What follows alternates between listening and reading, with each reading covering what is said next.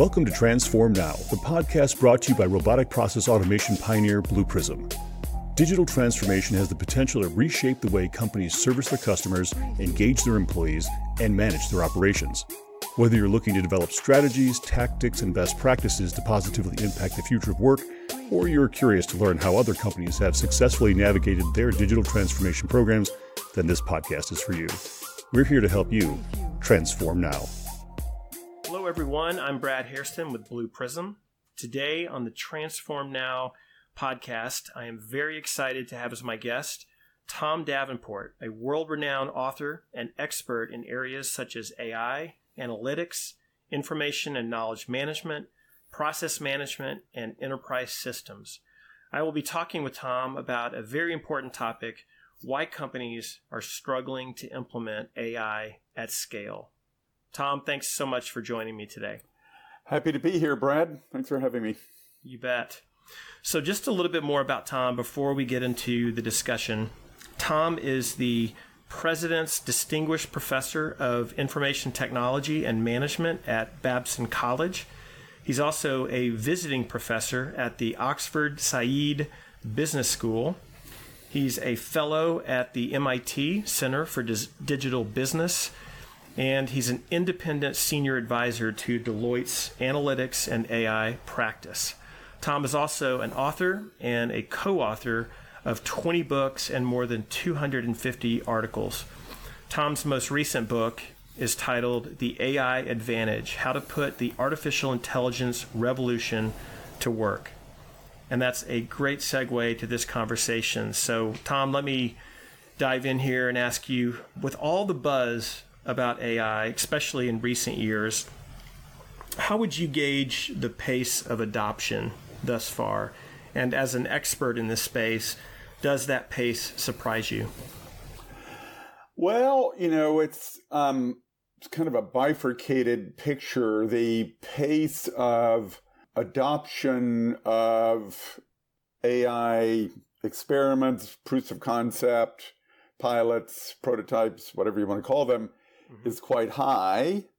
The pace of adoption of production deployments is much lower. And you know, that I think is one of the key issues with AI. But if you look, just look at the number uh, or percentage of organizations that are adopting AI, it's pretty high, somewhere between 40 to 50% of large organizations globally say they are doing things with AI it's across a number of different surveys, but but then if you ask them, are you do you have things in production? The, the numbers tend to be a lot a lot lower. Mm. Okay. Well, last year you and some other applied AI veterans started the ROAI uh, Institute, which stands for Return on AI.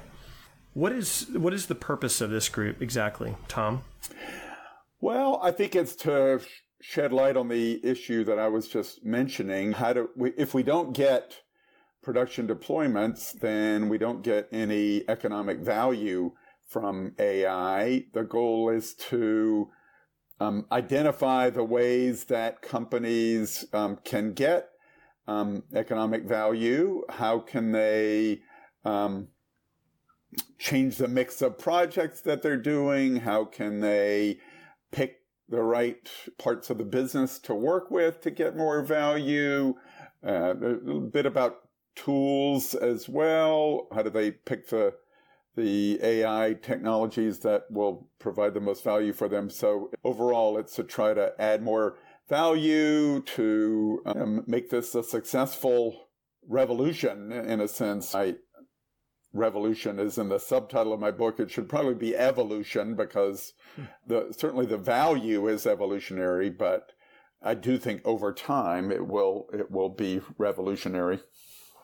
What has the market response been like to ROAI? Have you had several companies come to you guys for support and help in this area? It's been moderate, I would say. I mean, you know, there was the pandemic, which had a lot to do with everything, but there are, you know, uh, like a lot of these sort of um, research centers we're looking for support from companies for the research, and there's been mm-hmm. some of that, maybe not as much as in some areas. For me, it's a good occasion to do research that I'd probably like to do anyway. So that hasn't slowed me down any. Got it. So everywhere you look, companies are definitely, as you said, piloting or experimenting with AI, but the, the large scale implementations are, are far and few between. What are the primary reasons that companies have had difficulty implementing AI at scale, in, in your opinion?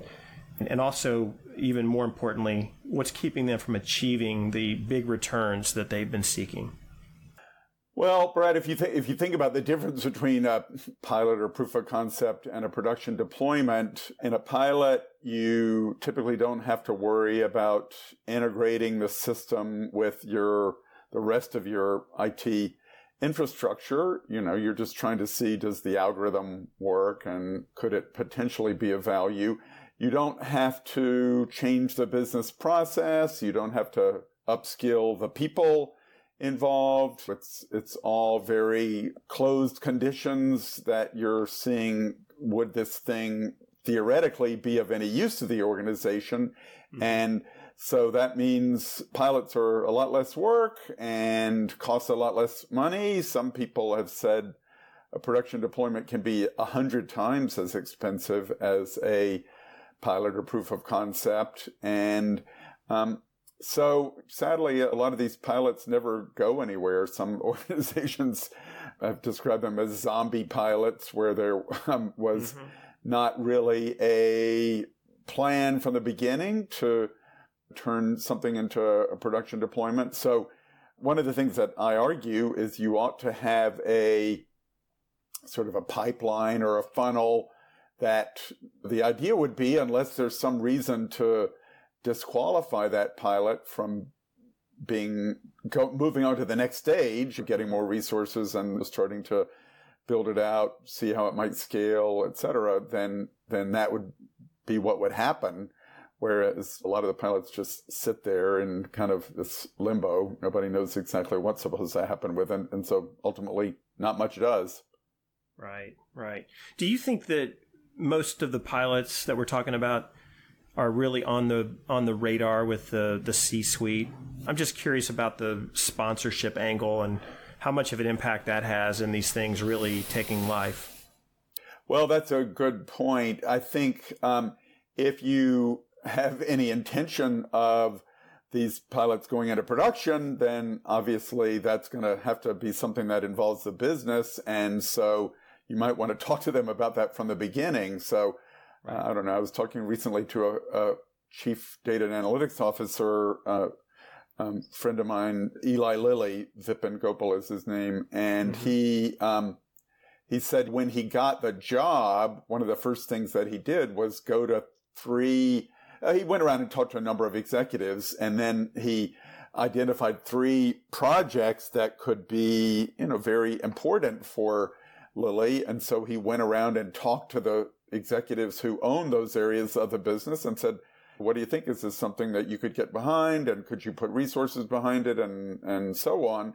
And they said yes. And so he embarked upon those three. And I think that's far better than saying, oh, we tried this out. It worked pretty well. Would you be interested, um, in taking it forward? I think it's better to engage from the beginning if you can. There could be some circumstances where if, if you think it's not likely to succeed, you wouldn't want to necessarily engage with the business first. But, and part of the problem is also that the, I, I, do these surveys with Deloitte and we, every year we ask where in the business are you applying AI? Mm-hmm. And somewhat sadly, I think the number one area is the IT function, which was fine. It needs um, improvement like any other part of the business, but mm-hmm. it's not necessarily going to be that terribly strategic. And I think it's partly because IT people say, well, we control this and we can do whatever we want there. We don't have to get anybody's permission to, to try something new out. Mm, yeah, makes sense. What about the topic of bias in AI, which which comes up a lot? Do you think this is something that also may be hindering AI's progress and adoption? Well, I try to take a sort of a balanced view of that. One of the things that I've been interested in for a while and have taught for a number of years is decision making. And mm-hmm. turns out humans are pretty biased too.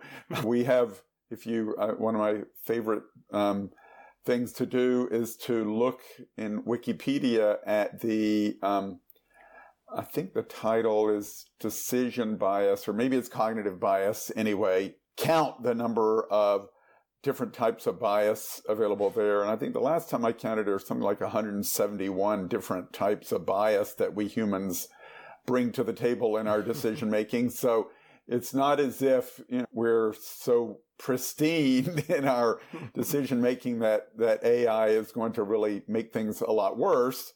And know, people talk about it as algorithmic bias. I think in most cases it's data bias. And in a lot of cases, that was the data were gathered because of human biases. But I, I don't I don't think it's really holding a lot of organizations back yet. It seems like most of the examples um, that have, have hit the press anyway have been more research oriented applications. And mm-hmm. it's great that, that the research identified that there's a bias against people of color in um, some of the deep learning based image recognition algorithms. So then we won't put them, those into production, one, one would hope anyway. Mm-hmm. But I don't, I haven't heard of too many organizations saying, well, we had this algorithm, it worked really well, but we didn't put it into production just because it was biased. And I think in most cases, AI is relatively, I don't want to say pedestrian, but sort of, I've been a big fan of boring AI because it's what AI does really well. It's really good at mm-hmm. picking out pieces of data out of things like PDFs or faxes or some relatively structured form and picking out what, or reading a contract to figure out what are the key terms. Mm-hmm. All of that's pretty boring stuff, but it can make a big difference. And it doesn't typically involve a lot of bias to do that sort of work. Mm. Okay. What are your thoughts about giving AI capabilities to digital workers and using RPA as a sort of a gateway to AI? Do you, do you think robotic process automation has been helpful to some degree in introducing AI to some companies? No, Brad, I think it's been the most harmful thing that we could imagine. It's been really horrible. No. Um, uh, All right, no. this podcast is over. Let's shut it down right here.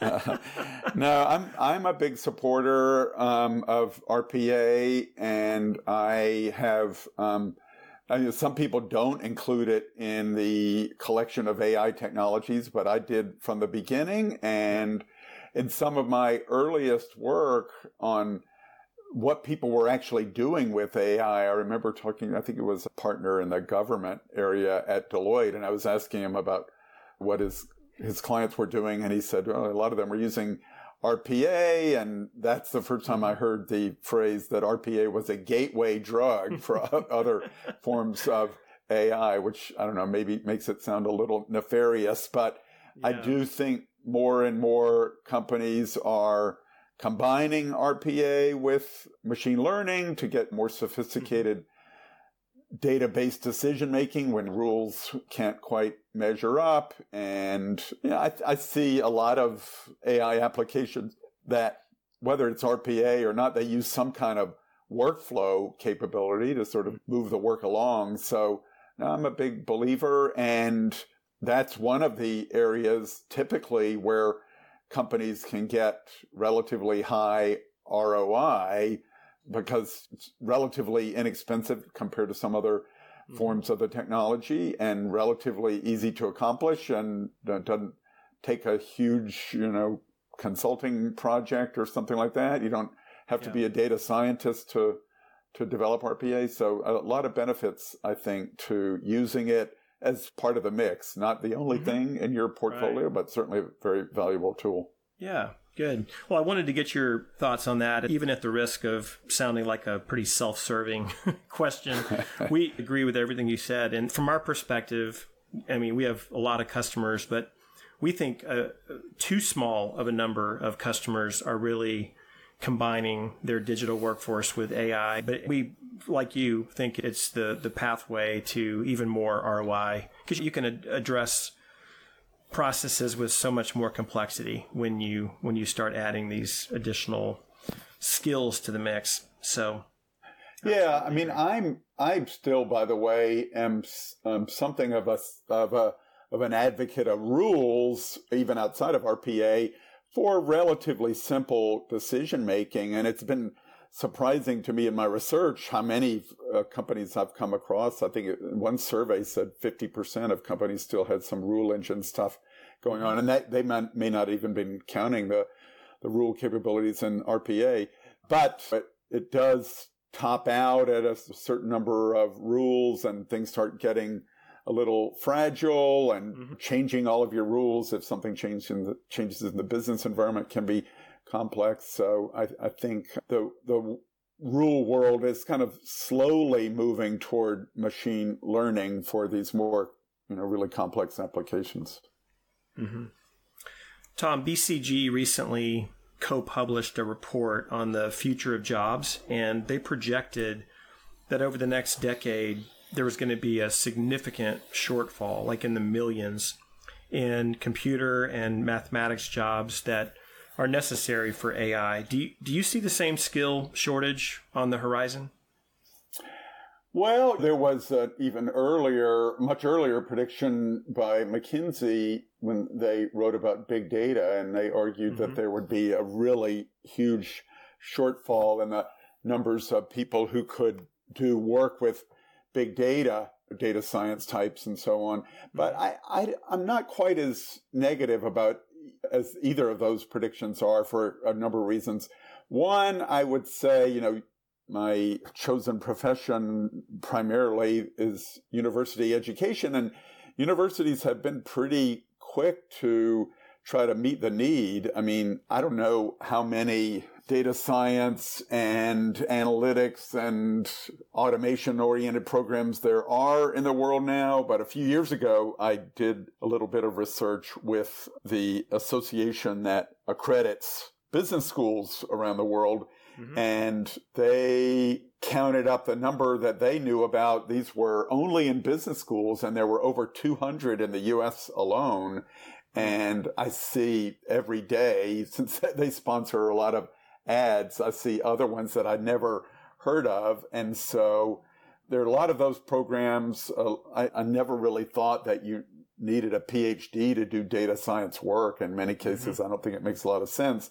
And um, so that's one thing. And I think the tools are getting easier all the time for non professional analysts to use. The sort of citizen data science movement, I think, is pretty far along. Even for machine learning, we have all these automated machine learning programs now. And so I, I think that more and more people will be able to, to do substantial work, but that um, doesn't mean more more the companies that I work with are saying we decided we needed more of these skills, and so we lined up some resources from you know, one of these online providers and kind of created a nano degree program in data science or whatever that our people mm-hmm. are doing with thousands of of users or thousands of, of studier students, I guess.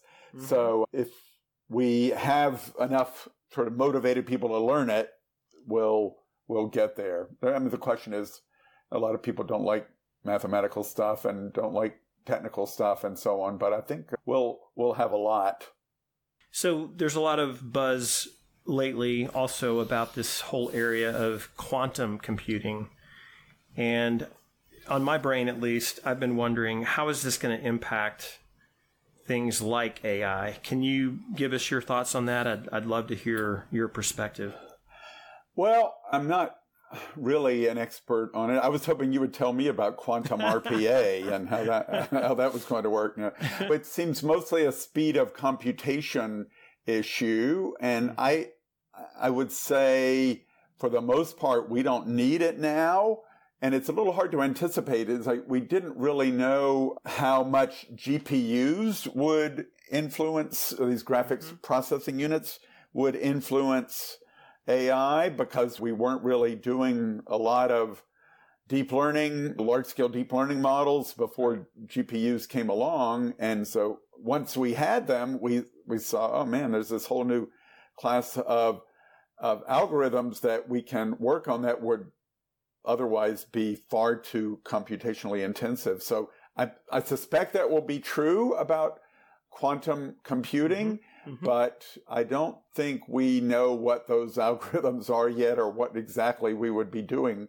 with yep. them. The new capabilities in the new al- algorithmic capabilities tend to come along at about the same time that the the computational ability comes along mm-hmm. and the computational ability for quantum isn't quite there yet. I am excited though because Google established a quantum computing lab in what is my um, partial hometown now, Santa Barbara. So I'm mm-hmm.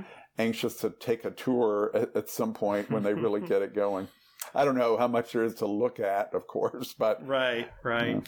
I, I, spend a lot of time with the top advisory firms. They all have an expert or two or three on this area, uh, so I know it's important to them. I know they're talking about it. Honestly, I, I don't know what the intersection is with this whole intelligent automation and AI space, but I hope to learn more in the coming years for sure. So, yeah, well, I think it will certainly make it possible. Uh, really, the thing that drove a lot of the deep learning revolution was these very large labeled databases like ImageNet and so mm-hmm. on. Mm-hmm. And if we can figure out a way to label them in the in the future or some new unsupervised learning applications, I think quantum would be great at dealing with you know very very large volumes of data, but um, you know who knows exactly what applications will be requiring that. Right, right.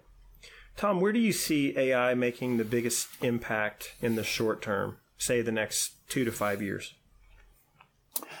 Well, as I say, there's been a lot of boring AI stuff out there, pulling interesting pieces out of data, doing what was really an extension of predictive analytics with machine learning, new algorithms for machine learning that are t- tend to be more complex but more mm-hmm. accurate. I would say some people argue it's not a huge advance because we've been doing and talking about predictive analytics for a long time. And it, in mm-hmm. its simplest form, predictive analytics and machine learning are really the same thing. But I think we we have some of these new algorithm types like reinforcement learning and adversarial networks and so on that I think thus far have been mostly used in research and even game related um, research that we need to figure out how to apply those to to business and we haven't really yet. I think language will get better. Language related applications will get better and better. They have to reach a really high threshold for us to find it worth the trouble to use them. And we're pretty much, I think, at that threshold in terms of natural language understanding and mm-hmm. text, uh, speech to text kind of accurate speech to text conversion. So I do think that this conversational AI will is just starting to catch on now in a serious mm-hmm. way, and I think we'll see a lot more of it. Unfortunately, you know, a lot of companies invest in these really small, low, low end chatbots, and that doesn't um, help anybody much. But at the high end, you can get some pretty impressive capabilities now. Mm. I think the people at Blue Prism that run our partnerships agree with you on this, as we've added several conversational AI partners just in the last year. So what about, what about in the long term? If you look further out, 5, 10, 15 years, where do you see AI going? Well, um, if we can, if we can get the data, I think there are all sorts of things that could be done with AI. Lack of data tends to be the primary issue in a lot of cases. So, for example, in this whole area of precision medicine, we, we made a few strides um, in that regard where we, we have a few drugs that we, we have, we have to know a little bit about someone's genetic makeup to know whether they're likely to be effective or not. And that's certainly mm-hmm. better than giving the drug to everybody and having 20 or 30% have a positive outcome.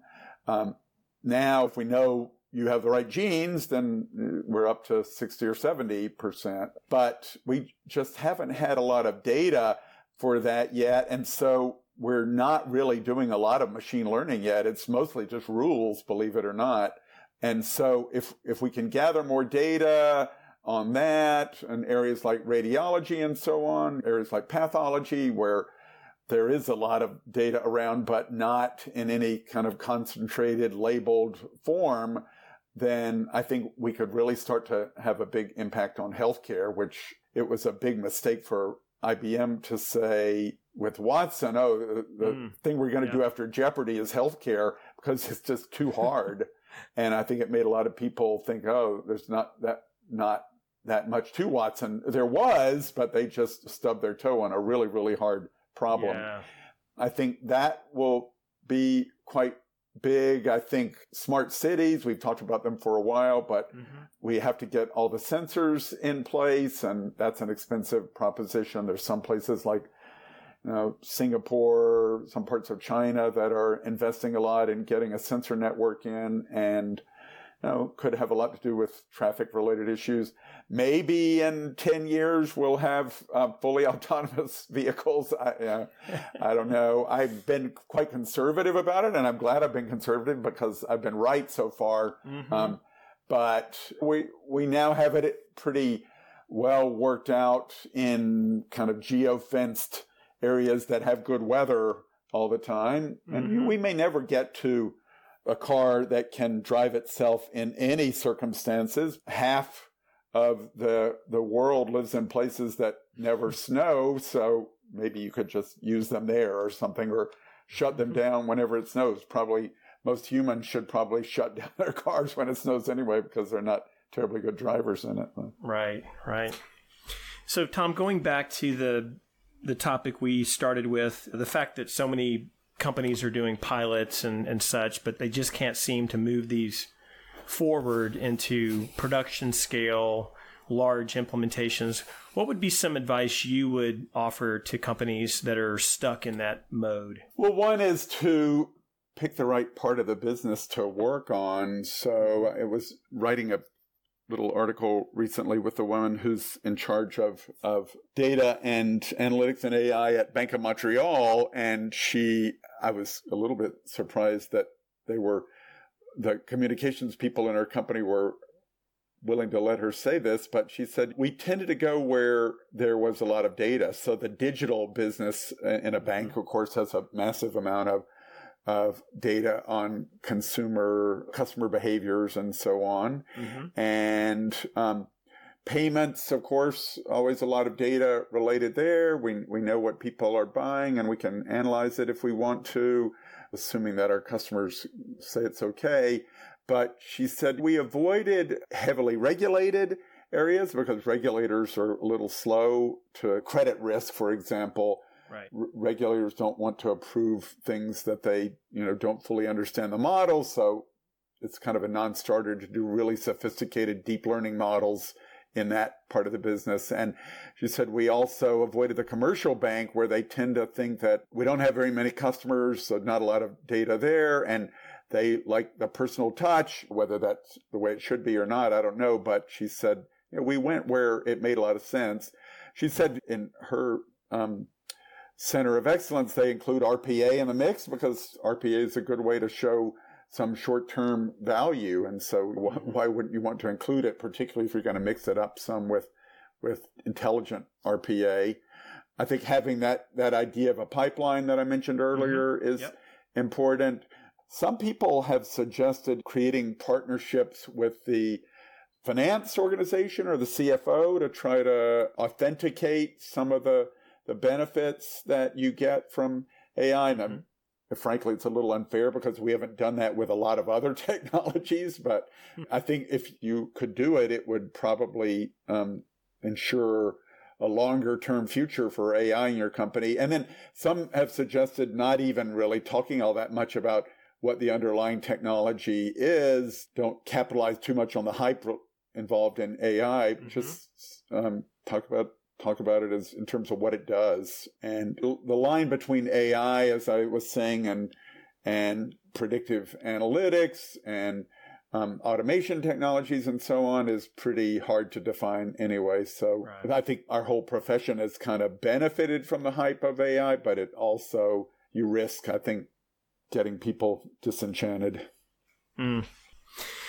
So, Tom, you teach students at Babson and at Oxford, and it's such an incredible time to be leaving college and entering a world that's you know changing.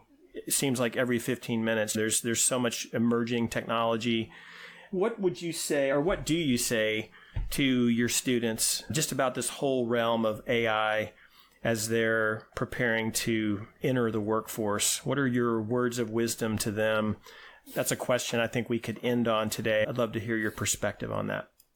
Sure. Well, I say a lot because that's pretty much all I teach these days is a course on AI and business. But on the whole, what does it mean for students? I think the, the good news is that jobs are not going away near, at least certainly not at nearly the rate some people predicted that they would. It's much more a case of augmentation than it is automation. Mm-hmm. Um, right. Smart machines, smart people working alongside each other. If you're if you're not if you're a person and you're not smart, you may you may have some problems in that mm-hmm. labor force. But hopefully, I don't teach too many of those. I think you need to figure out how do I add value to what a smart machine does. So that might be mm-hmm. understanding it enough to at least check its outcome to make sure that it's what you want, or maybe you can do something that it's not doing, incapable of doing, because I don't know, it involves some uh, thing that humans do better than AI. Maybe if you're um, really good, and this is one of the things I like about rules, is you can look at how it's making decisions and actually make it better, mm. fix the rule, and when you see a problem, with it. It's not true with some other forms of AI, but it is true of rules and RPA and so on.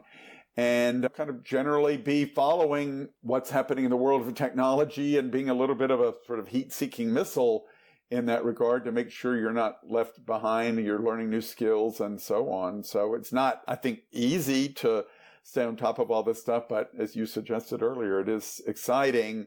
And I think that the people who are willing to act as colleagues with these machines, smart machines will do really well. The ones that don't, I think, are going to fall behind, and that's a problem for our society. But I hope probably the ones that enroll in my courses are the ones that are willing to try at least. Mm-hmm. I would hope so. well, Tom, thank you so much for your time today. I really appreciate your insights and your thoughts, and be well. My pleasure. You too, Brad. Nice talking to you. Thank you. Thanks for tuning in to Transform Now. For more insightful discussions on digital transformation and more, check out our podcast channel where you'll find all of our previous episodes. To make sure you never miss an episode, subscribe to the show on your favorite podcast player. And if you like what you heard, please leave us a review. For more information about digital transformation and the future of work, check out blueprism.com to learn how Blue Prism's digital workforce is enabling enterprise transformation now.